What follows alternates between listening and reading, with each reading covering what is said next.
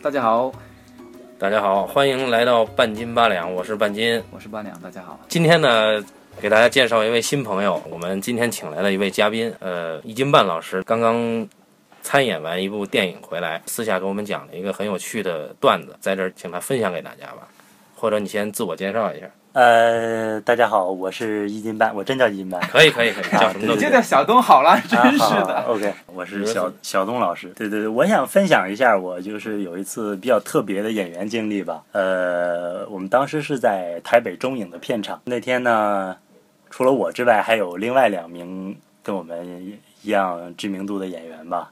有阮经天老师和张震老师。就是您的知名度和这两位演员是差不多的。呃，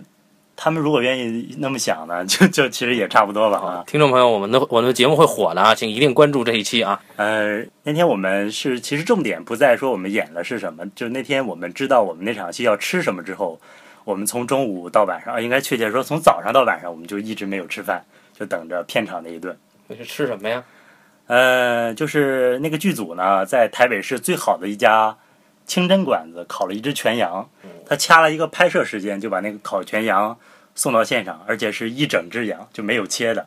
就是现场喊了开机之后，旁边有一个厨师，他也呃就打扮成那个厨师的样子，边给我们切边上。哦，你的意思就是说，你们那天拍一场戏，就是一场吃烤全羊的戏，对吧？呃，对对，呃，我是什么戏我已经不记得，我只记得烤全羊，对不起。对对对，但是就是你们吃是真吃，还是说戏里边要吃？戏里边要吃，然后我们哦当然肯定是真吃了，因为一天没有吃饭嘛。哦，啊，除了除了那个烤全羊呢，我们我们面前有一个桌子嘛，桌子前面有一个好像价值四十万的一个古董，就是盛酒的古董。然后没有喊开拍之前，一直有几个人在旁边把着，就生怕摔了。然后就倒的红酒嘛，然后就不停的有那个穿着古装的女的给我们倒一杯，倒一杯，倒一杯，我们就不停的吃吃吃吃吃，啊，大概是这样一场戏。最后你们就把烤全羊都给吃干净了。没有吃干净，因为有点美中不足啊，就是因为他掐那个时间点其实是不是特别对，就是那个温度哈、不是那么最适合入口了，有点凉。哦，原本应该是七点钟最后是吃，但是你们等到八点半、九点才开始吃。对对对对对，然后吃完之后，然后导演过来给我们讲了一下戏，大概是说啊你们就真吃啊，真喝呀，然后转身就走了。啊，我们就突然明白应该怎么演了。那就是放开了吃是吗？对，但是还有一点，我可能吃的不太舒服，就是因为我是近视嘛，但是古装不能戴眼镜嘛，就我摘了眼镜吧，就是近视度数现在大概是六七百度吧，我就有一条，我是怎么加那个菜都加不上，我加了个菜加了一一分钟，后来那边喊卡说你这样不行，说这 下手呗，烤全羊嘛，对吧？就是说，听我们听小东老师说啊，就至少得出了这个两条线索。第一，他这个片子是个古装片，对不对？嗯，对，第二，它这个朝代里面肯定已经有筷子了，就是说，呃，至少呃不是那种特别原始的，全靠手了，他已经可以熟练的使用筷子那请。问原始的你给我举个电影有什么呢？那么这个很很常见啊，比方说，呃，最近神话神话故事里面，山海经。对啊陈凯歌导演的那个《无极》嘛。啊，对啊对，那个里面不就没有筷子？OK OK，还有一个信息就是可以推断出来，就是这个戏里边有张震老师和阮经天老师，大咖云集，当然还有小东老师。那这场戏吃完了以后，您有什么感觉呢？感悟？烤全羊有什么感悟？感悟就是我凉了是吧？啊，就是真的是真的呀，他们吃的真的是真的呀啊！而且等于说是主座坐的是张震，然后在旁边侍立的是阮经天，我们坐在大概右手，左手呢也是一大堆。我我因为我是后后来才知道，我没有戴眼镜，我也看不清对面是谁嘛。但据说有台湾著名的纪录片导演汤香竹老师，还有好像是著名的文学家舒国治老师啊，反正一堆就是文艺界的 也在那边也做演员还是？也做演员，也做演员啊，嗯，就是他们本身就带着范儿，所以直接在镜头里边不会有违和感不知道我看不见，我我是近视，然后哦。所以你在跟张震老师吃饭的时候，阮经天要站在旁边看着是吧？呃，张震老师没有吃饭，就是我们中间是有人在跳舞嘛，然后哦张震老师在旁边打鼓。大家如果有有关注一个新闻，就是说张震老师最近又有一项新技能，就是打鼓嘛。据说练了一个月，自己觉得，哎呀，说这个时间太短了，就不像我原来练舞啊，就一练就好几年，说自己好像自己对自己有点不满意吧。哦，到这个程度，我觉得有心的听众朋友们就应该能够猜得出这是哪部电影吧？对对，没心的也不需要听了。哦，这个电影呢，就是最近在戛纳电影节，侯孝贤导演呢，凭借这个影片被戛纳电影节评委会授予最佳导演的称号。呃，那么这个影片呢，就是《聂隐娘》。对。呃，而我们的小东老师呢，正好呢，在《聂隐娘》这部影片里边呢，扮演一个角色。对，就是说到，呃因为拿的是最佳导演奖嘛，后来有人采访科恩兄弟说，为什么没有拿金棕榈呢？就是说你们这里边有些临演啊、特约啊，就拉低了整部电影的水准。所以说，我们也是很抱歉了，就是没没没有，因为我们自己的原因，没有给华语影坛然后带来一尊金棕榈，然后也是很遗憾，很遗憾啊。但是小东老师在这部影片当中可是身兼数职啊。呃，据我所知，你不仅从事了演员，呃还承担了一部分的制片工作，也做了一部分的这个导演组的工作。具体的事务性工作我们就先不说了，嗯呃，因为大家可能更有兴趣的就是说，呃，知道这个片子得了奖，啊，也知道了侯孝贤导演这个人，但这个故事到底是个什么故事呢？对，就是如果大家想知道一个什么故事呢，可以在网上查阅，因为已经 透出了完整的故事大纲。对，好像剧本已经流出来了吧？呃，故事大纲，但那个几乎就是剧本了。啊，那个半斤老师，不如给大家简单的介绍对对对一下。就是有逻辑思维能力的人给普及一下。对，由你来简单的简单介绍一下。就你就说，因为你看过这个剧本嘛，对不对？呃，我呢是看过二零一二年版的剧本，呃，据说二零一二年版的剧本是，嗯，是最后一一稿，应该是按照这一稿剧本去去执行的，对吧？有删减会，对吧？对。那么这个故事呢，简单来说呢，就是唐朝，呃，藩镇割据时代，一位女刺客如何辨认自己的内心情感，最后选择自己要走的路，基本上是这样一个故事。它是改编自唐传奇。呃，同名唐传奇叫什么？刺客什么？就是叫聂隐娘。是吗？对，啊对对对，唐传奇有这个故事。呃，金庸先生的《三十三剑侠传》里面也有这个故事。是不是梁羽生有一篇也是这个？因为好多人那个呃，看了之后说，哇，说梁羽生的小说终于被改编成电影了。是这样的，梁羽生先生他曾经写过一本书，叫做啊、类似于是讲昆仑奴的故事，因为昆仑奴也是唐朝的一个对，也是唐传奇里面的一篇。故事。然后他那个故事当中就把昆仑奴啊，然后红线空空儿、金星儿这一系列的英雄人物都呃囊括进来，就包括了这个聂隐娘的故事。其实故事呢，呃，还是比较简单直接，对吧？因为我们也暂时也看不到这个成片的效果是什么样，我们仅仅用一它的故事情节去呃妄自去猜测一部影片，这也是不公正的，对吧？对。所以呢，我们在这儿更希望和大家一起分享的是小东老师在这个聂隐娘的剧组当中所发生和经历的一些有趣的事情。其实我们也很好奇，因为我们知道这部影片拍摄的时间很长，整个拍摄的过程呢也相当的复杂，而且也是侯孝贤导演他第一次拍这种古装的武侠片。嗯那我们相信这其中肯定有发生了很多有趣的事情，而你作为这部影片的参与者，嗯，当然就可以跟我们分享一下。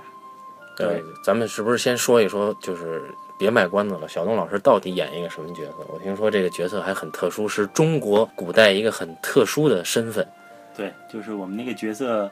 叫忠臣嘛，我是忠臣。忠臣啊，不是这个忠臣不是跟奸臣相对的啊，听众朋友们，是中间的中，大家有兴趣可以去百度一下什么叫忠臣。就不是左也不是右，是中间的中啊，忠臣。呃，小东老师可以继续畅谈你在剧组里边的经验。呃，其实大陆部分是分成两个部分嘛，两次拍摄嘛。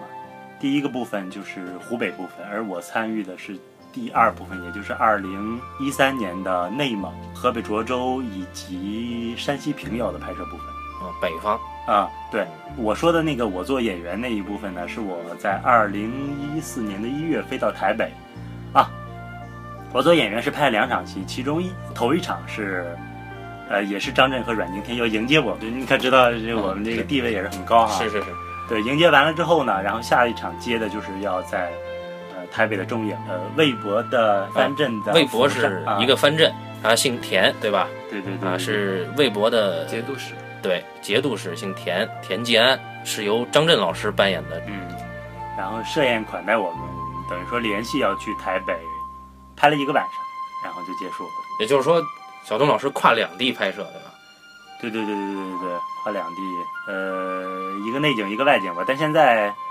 应该是张震打鼓那场应该是保存着，但是至于能不能看到我，就很难说了。在最后的片尾字幕里，大家可以注意一下，就忠臣甲乙丙丁里面一定有一个。对对，我排最后一个，因为另外两个人更像忠臣一些。那我很好奇的是，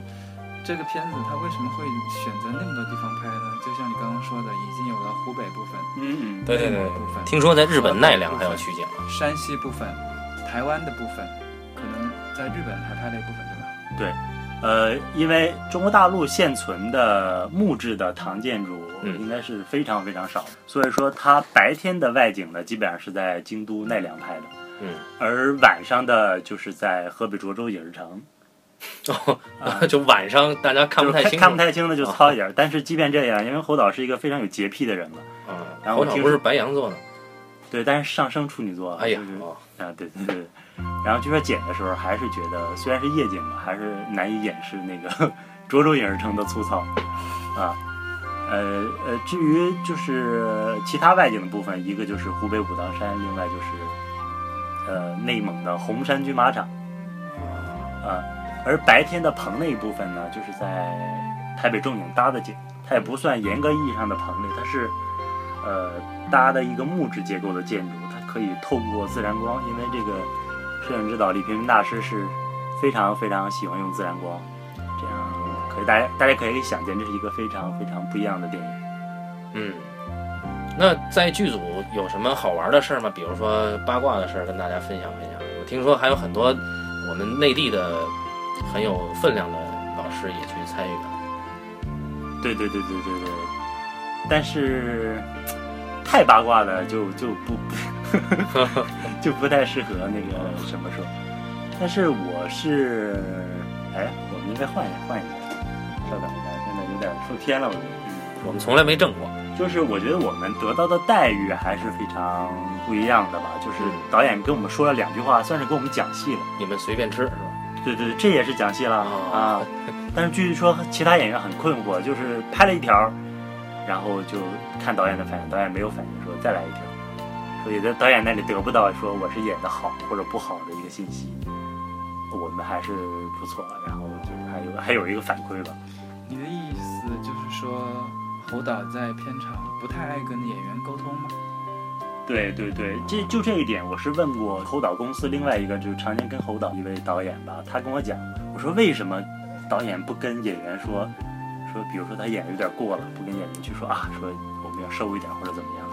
他跟我的回答是这样，呃，导演呢不喜欢说一二三，演员就演到一二三，导演喜欢从心里长出来的东西啊。我听完之后也挺崩溃的，我说啊，那好吧，喜欢从心里长出来的东西，他希望自己自然而然的呈现出来的，而不是他去要求。说你演一个悲伤啊，或者演一个或者怎么怎么样的一个情绪啊，他觉得那是那是不自然的吧？啊，这应该就是艺术电影大师导演和普通的我们平常看到的商业电影的导演的对于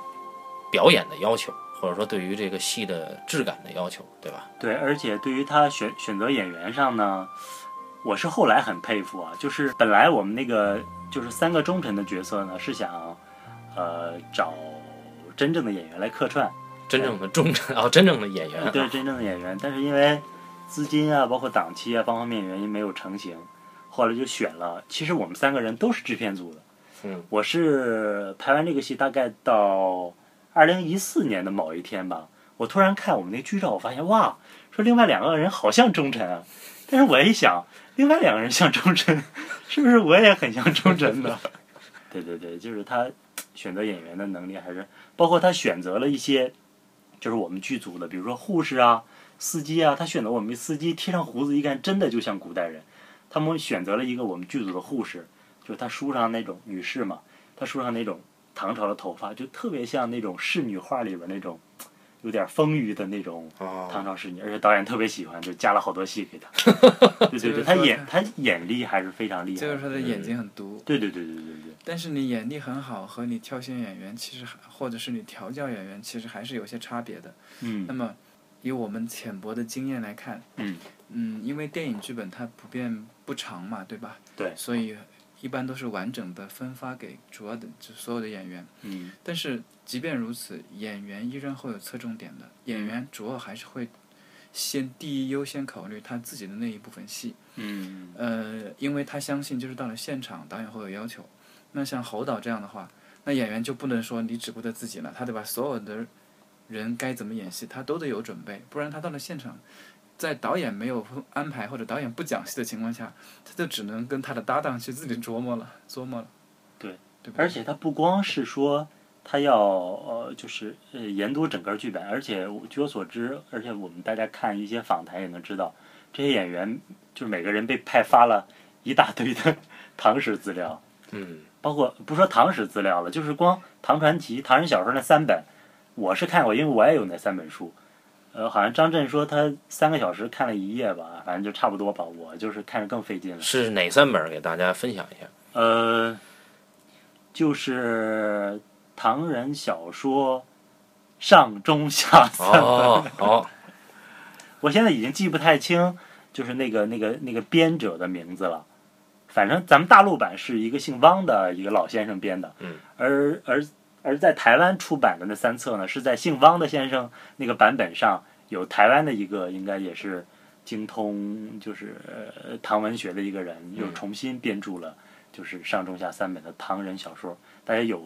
有兴趣的可以在淘宝上买来看一下。呃，不说这个资料，就说剧本本身，当时我看过的那一版剧本，呃，已经和今天的白话文是有区别的。呃，虽然说是依照我们现在的阅读习惯做了妥协的，或者说折中的一种半文半白的方式，但是读起来依然很吃力。嗯，但是我觉得可能咱们大陆演员还不错，因为我们大陆演员这几位都是有深厚舞台剧功底的，像倪大红老师啊、啊，咏梅老师啊、雷震宇老师啊，而且他们在我看了一下台湾演员，就除去这几位明星之外，他们选择的也都是一些呃，包括有呃京剧背景的，哦，还有一些就是我们呃可能原来看到的一些，呃，就是原来我们小时候看过很多那种台湾有古装的那种呃电视连续剧里边的演员，嗯啊就他们的口白能力应该还都是不错的，而且呃我们在现场听了一下，包括像张震啊，包括像一些演员，就他们的口白能力也是非常不错的，就不像我们感觉台湾人说国语，而且又是文言，有那种很别扭的感觉。这个大家可以等电影上映之后去验证一下。啊，刚才说到就是侯导善于发现剧组里边的，比如司机大哥呀，或者护士姐这种呃职员，对，他是，而且他是有先兆的，就是我印象中他是问了我一句，有一天我站他后面，他说啊，你胡子挺重哈，我说啊是啊，结果第二天就被找去演什么。演忠臣。对对对，还有一个小姑娘，也是导演一回头说你怕不怕高啊？结果第二天她就被绑在那个 山上维亚给舒淇做替身了。对，导演跟你说话的时候得小心，是吧？对对对对对。我们我们有一个有一个也是制片组的老师是，据说是跟李连杰一辈的，就是动作演员出身，非常非常资深。然后嗯他就在片中演了一个真正要，呃，就是一身硬功夫的角色。就是我们有一个镜头，是他从马上摔下来，我们一个镜头拍下来的，就他是有坠马的这个能力的。哦，啊，这个大家可以关注一下，就在续场，而且我看相关报道，那场被处理成黑白，而且保留下来，就是叫次大辽。啊，对，那位那位 那位制片组的大哥演的大辽。这就是剧本里的序幕那个那个部分。对对对对对，呃，这个影片当中除了这些演员之外，啊、还有一位日本演员，对吧？啊日本演员是我，就是这些演员，所有演员我都见过，包括我去台北，我也见到了，呃，石俊老师，哦，但是这位欺负木聪，我是一直没有见过。因为他是只在日本部分拍摄，还是？呃，没有，他来湖北拍摄了。啊，湖北那一段你没在哈？对对对，呃，因为我是就是呃拜我们共同的一个朋友何登小姐介绍才去的嘛。嗯何登小姐是见证了七户木聪在大陆的全过程啊，好像还日本他也去了。对，奈良他在。对你以后你可以找他补一下 湖北和日本的部分。对，就之前看过相关的访谈，就是侯孝贤导演好像很喜欢、很善于发掘就是非职业演员。那他他自己总结原因，应该是他不太喜欢用表演痕迹重的职业演员，是吧？嗯，对。但是这一部他就没有比较没有办法了，除了、嗯除了一些就是基本上没什么戏的，像我们这种边边角角的角色，可以找一些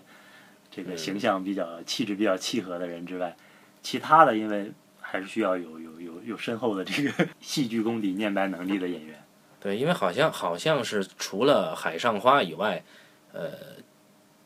到目前为止，《聂隐娘》这部影片是明星最多的一个，对吧？对，而且是这两部还有一个共同点，一个是古装，一个是都是有固定剧本的，而且这个剧本，嗯，呃，至少对白吧是不能更改的。呃呃，对，因为《海上花》本对《海上花》本来是上海古话，对吧？对，嗯而且你像其他的戏啊，就是基本上有那个情境，你就想到哪儿说到哪儿就是了。嗯，就对于演员来说，哦，所以在现场，侯导原原本并不是一定要严格执行剧本的，对吧？呃，其他戏啊，但这个戏是一定要这个戏因为是有原著的那个质感在哈，呃对，而且现场也一直有那个编剧之一在在在听他们这个台词啊，包括一些风俗习惯是不是会有差错。就是谢海萌老师是吧？对对对对，谢海萌老师，而且他最近有一个访谈是，就是大家也不要挑错哦。他说，就是比如说他们会考虑一些就是电影本身的东西，而不是说真的契合历史。比如说像在唐朝，好像木建筑都是原色的，但是他们为了从美术美感考虑，然后把它做成了偏宋代的一个什么某种红色，嗯，以及在唐朝大家基本上都是席地而坐，但是他们为了区别于日本电影，还是在地上就设置了一些矮榻。其实我重点就是问一个，嗯就是我小印印象当中，以前小时候看到的一些我们制制作的一些很精良的古装电视剧里面啊，嗯跟唐朝的时候，李世民那个时候还是拿着巨厚的竹简在看。啊，对，但是你不能攻击现在去年就特别火的一部电视剧啊，就那个是出现问题，但整体上那个水准还是非常非常高的啊，哦，尤其是剧本啊。对对对，养活了一个公司啊。我没有，我并没有其他的意思，我只是突然想起来，因为呃，我想影片的主人公居然是一个刺客，对吧？嗯嗯嗯，嗯那么刺客他应该跟很多很小巧的东西有关，其中就包括他的通讯工具嘛。所以我就想，哎，他是如何跟别人沟通的，表达他的意思的？啊呃，他沟通其实很困难，他这个角色设定是，哎呦，那个叫什么阿什么症，是不是就是自闭症的那个？啊阿兹海呃不是是不是什么阿斯伯格，阿斯伯格，不好意思，阿斯伯格症阿兹海默是老年痴呆症。对不起，我们三个没有学。对阿阿斯伯格，我来普及一下，阿斯伯格是是自闭症里的一一个一个表征，就是或者说是一种状态，呃，并不是说所有的自闭症的患者或者说自闭症患儿，呃，都有天才的一面。比如说你们可能大家应该并不陌生的，呃，有有的自闭症患者他是音乐天才。有的自闭症患者是绘画天才，有的自闭症患者数字运算能力非常高，但是这类的患者相当于是占自闭症人群体的百分之一不到，他们被称为阿斯伯格。你比如星星王子 Temple，他就是阿斯伯格症患者。呃，我们可以看美国有个电影叫《自闭人生》。刚才小东老师提到阿斯伯格是是指谁呢？就是其实他角色设定就是聂隐娘这个角色，他就是一个阿斯伯格症嗯患者，应可以这么说吗？他比较自闭，对，因为本身他的台词呢，就好像区区二十句不到吧，而且现在好像据说没有看过成片啊，据看过的人说，现在应该不足九句吧。哦，你有台词吗？我我有啊，就是我我们我有，但是应该没有录到，就是我们自己会，我们三个三个忠臣会聊一下，然后就趁热吃这个。对对对对对，然后我们有一个忠臣，还有 delicious，对对对，我们我导演会中间有一次打断我们，是我们有一个忠臣跟旁边就是跟我们倒酒的侍女还举杯示意，还俩人聊上了。后来他说你不需要这样，不需要这样。戏过了啊，对对对对不符合我们身份，因为我们是从朝廷来的嘛。那就很有意思了。那么相当于我们这个电影的主人公这位传奇的女刺客，她是有一定程度的，用今天的话说是自闭症，也就是活在自己世界中的这样一个交流障碍症患者，是吧？对对对对，他为什么、呃用这种方式去塑造这个人物呢？这个我也不知道哎。这个大家预告一下，据说九月份广西师大要出，呃，谢海萌写的一本《聂隐娘拍摄手记》，嗯那个上面，哦因为对我们来讲，我们是，呃，只是在现场看到一个结果的人，而谢海萌只是知其所以然的人，他知道最初的设定以及他到了现场怎么样一个改变。对，就像呃，是不是有一篇写到那个欺负木聪和舒淇就两个人对话的场景，从晚上挪到白天，后来又想又挪一次，他中间导演是怎么想的，这个他都有完整的技术。就谢老师跟这个戏其实已经跟了七八年了，是吧？呃，对，而且在现场他是每天都他每天都在写，但是我们都不知道他写的是什么。这你看每天都写，那就写了很多嘛。之前在导演家闭关哈，就是在做一些唐史方面的考证，也是也是大家应该看过相关的公众号的推送啊，一些文章。对对对，他也是怎么讲，文学世家吧。嗯，父亲是唐诺，母亲是朱天心啊。对，还是要请小东老师给大家分享一下，在剧组里面哪一场戏，或者是在哪一个拍摄地。有什么有意思的事情？没事儿。对，我们我觉得可以聊一下，因为我我是后知后觉哈，我后来才发现，我说我拍那么多，基本上就是过场戏和动作戏，就是我们可以聊一下。虽然我们现在都没人看到现在这个动作场面的呈现，据前方记者说，嗯，就刷刷刷三下就没了那种啊。我知道最早这个侯导是想找这个台湾叫神鬼认证，我们大陆叫谍影重重的动作指导。哦呃，据说好像真的谈过，但是基本上应该也聊不到一块儿去吧，因呃为打起来很硬啊，那个感觉。对对对，很写实嘛。嗯，后来中间如果大家有有 follow 那个新闻的话，中间其实有找过那个呃，就是香港中生代挺有名的一个动作指导叫李忠志，就是也过拿也是拿过几次那个金马金像的动作设计啊，保持通话之类的，大部分都是警匪片，就是动作戏。但据说也是因为就是要求啊和那个 他提的要求和他能做到的，好像观念和理念上有差距吧，也是没有。到现在是董伟，呃，以及他现在的这个呃动作团队来执行的。董伟老师就是硬汉，还是警察故事？都不是，那是什么？董文老师是《十月围城》哦《剑雨》《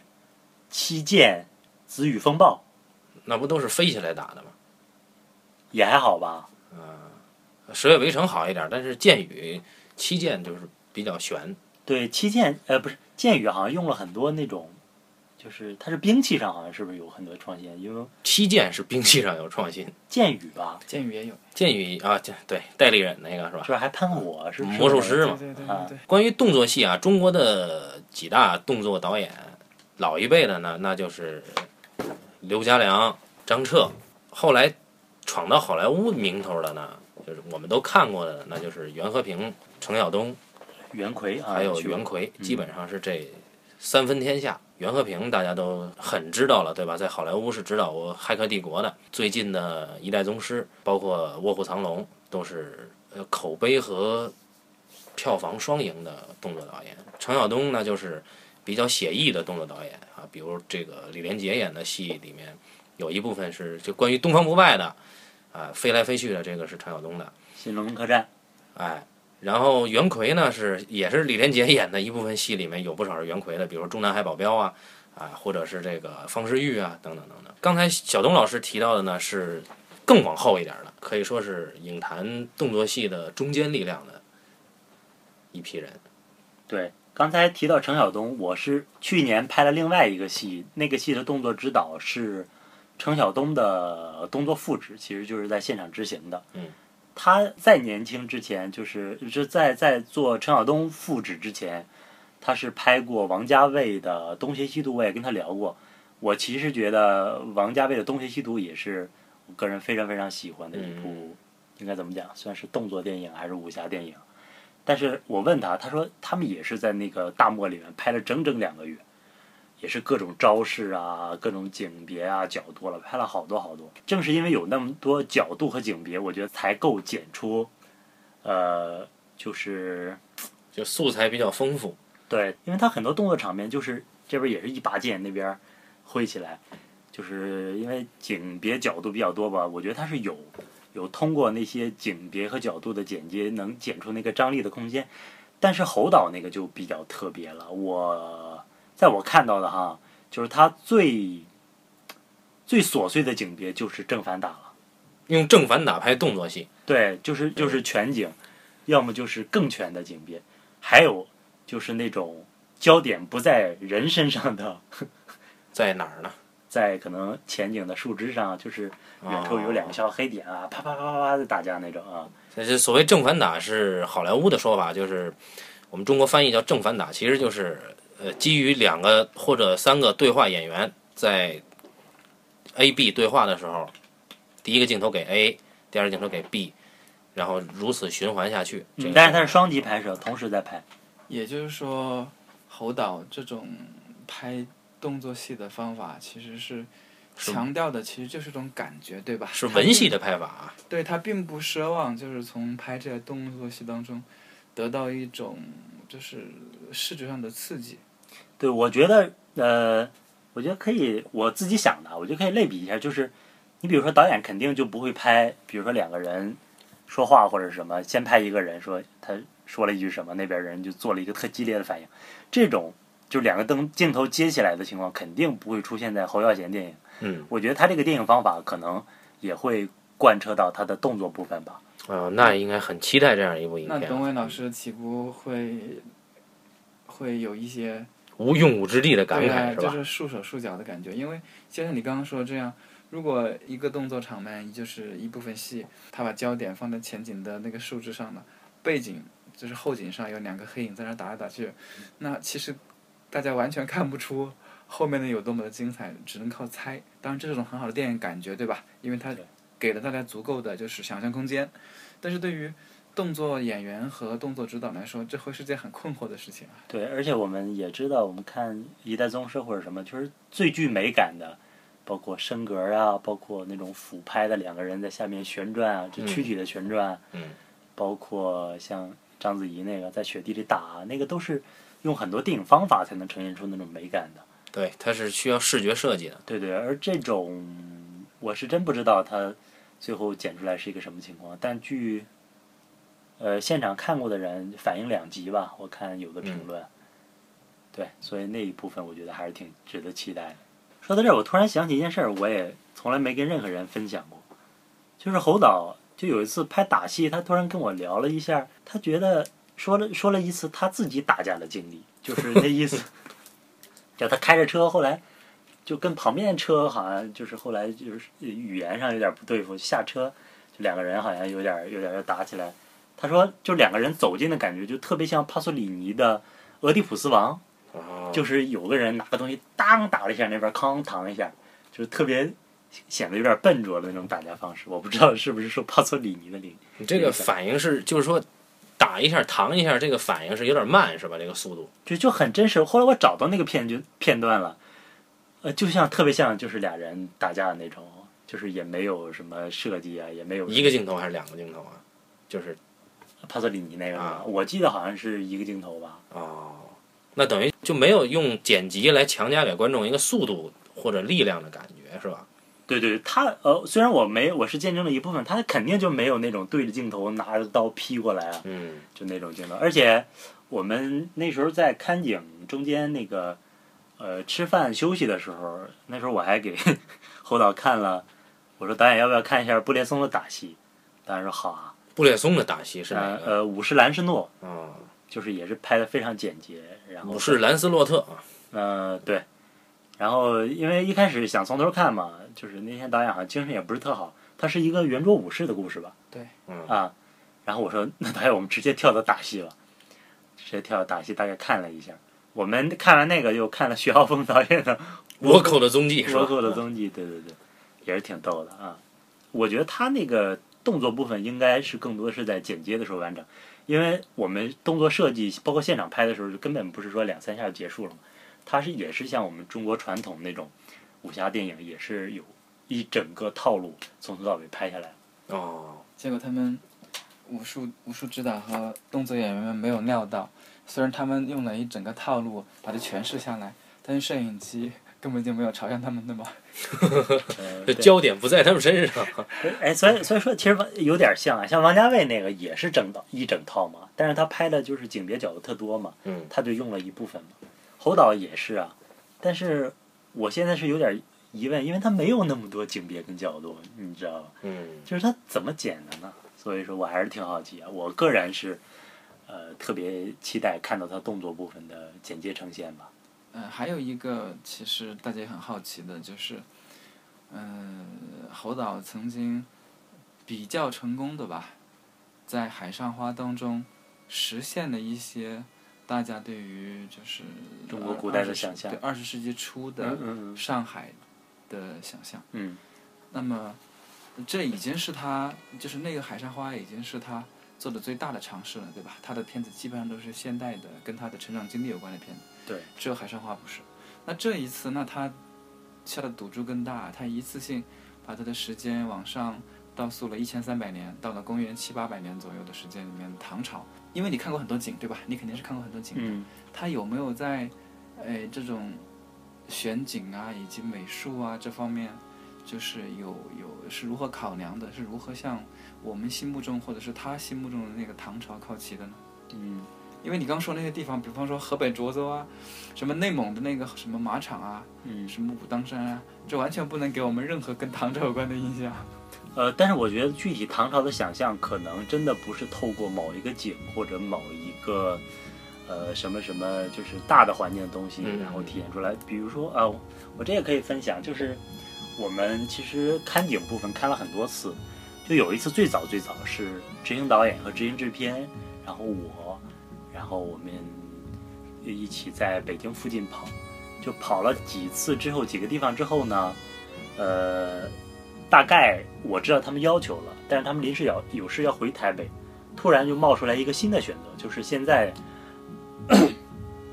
用到的内蒙的红山军马场，他他们就跟我讲说，说小东，你知道我们大概的要求啊，我们需要一个什么什么样的戏，接下来这个能不能你去看，然后你拍照片给我看，那个对我来说也是一个嗯呃，就是很很很好的一个学习过程吧。然后我就就是在那个当地的外联制片带着，然后我就找了几个我觉得类似于他们要求的地方，呃，其中有一个就是那个次大辽那场戏续场，真的就是用到我找的那个地方，但是是整个那个位置是往上就移了一层，有上面有一个更好的位置。就其中有一场戏在剧本里叫《灞桥送别》，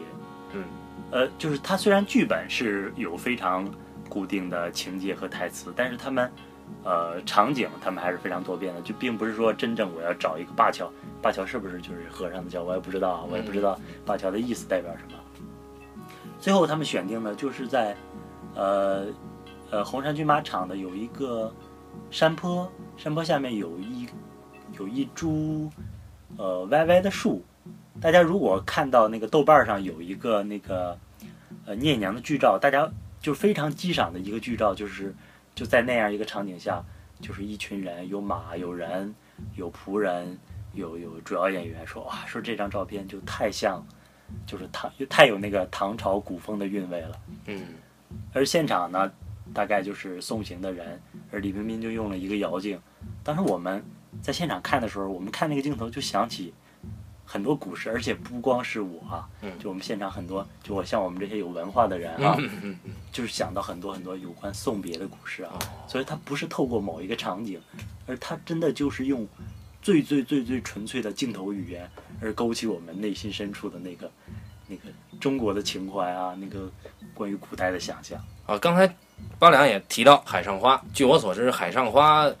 呃虽然是一部全内景的电影，但是他们的桌子上的道具应该不比你们那个 吃烤全羊的那个装酒的那个盛具要便宜多少的，对吧？对，其实呃他那个如果用用就是海上花用真实的那个东西，好像是更容易实现吧，因为它那个距离现在不是特远嘛。嗯，而你真要找一桌子唐朝的东西摆前面，估计那那紧张的得让全美术组的人就是每个东西都扶着吧。所以说啊啊，说到这部分，就我也是帮剧组在大陆呃定做和购买了一些古董。就是呃，没有没有没有，就是酒杯啊，或者是然后下一期讲艺术品投资啊，对对，就是鎏鎏金的一些东西啊啊，这些东西仿制的仿制的，对仿制的。这些东西，随着我们我们国家的制造能力越来越强，现在在我们的淘宝网上，啊不对，我们就是在我们的某宝网上吧，嗯某宝，嗯，对，嗯。就什么都能买得到了，对吧？对对对，我们以后要想，呃，凭借个人的努力，或者是凭借几个朋友的努力，呈现一个，呃，已经消逝的历史的环境，应该会越来越容易，对吧？嗯，嗯某种意义上讲，对，就是如果如果如果这个创作者有这个眼力的话吧，呃，其实说到聂隐娘剧本以及整个的拍摄过程中呢，我曾经看到过一篇文章，说这个侯导其实给整个剧组的演员或者是主创人员都开了开列了书目，是吧？呃，对对对对对，啊，能不能就是找几部你记得住的，还跟大家分享一下？毕竟这个影片啊，讲的是一个女刺客，而这个女刺客，我们你想一想，除了中国武侠以外，整个华语或者说整个亚洲电影、东方电影拍的最多的应该是日本的武士片，那是不是有关联？对，导演是呃，我知道不光给演员啊，就导演就是是把藤泽周平的系列啊，哦我非常确切的有那个就是《引荐鬼爪》，嗯，然后不光是给演员看，还给那个动作指导看，用来沟通那个动作设计。是看小说，看小说看小说，但是我当时去台北，我也想买，但是已经绝版了，我在淘宝上没有没有买到。嗯嗯嗯嗯。现在能够买到的只有藤泽周平的《黄昏清兵卫》。对对对对对，而且哎，那天我看一个报道，还说就是我们在内蒙拍的时候，导演给了舒淇那个舒萧红的叫什么《呼兰河传》，是兰河传本书吗？啊，对对对，看。至于具体为什么，好像那篇文章说了，舒淇也说了几句，大家可以去看一下。看好，我们就说到这儿吧好，。我们这一期关于聂隐娘的，呃，这部电影的八卦，以及小东老师在聂隐娘中奉献表演的这个经历呢，我们就讲到这儿。我欢迎大家关注下一期的半斤八两。祝愿小东老师，呃，凭借此次机会，迅速艺艺的这个术艺术生命长青，艺 艺术生命长青，好好好他，的演员事业更进一步。谢谢大家，谢谢大家谢。谢大家，再见。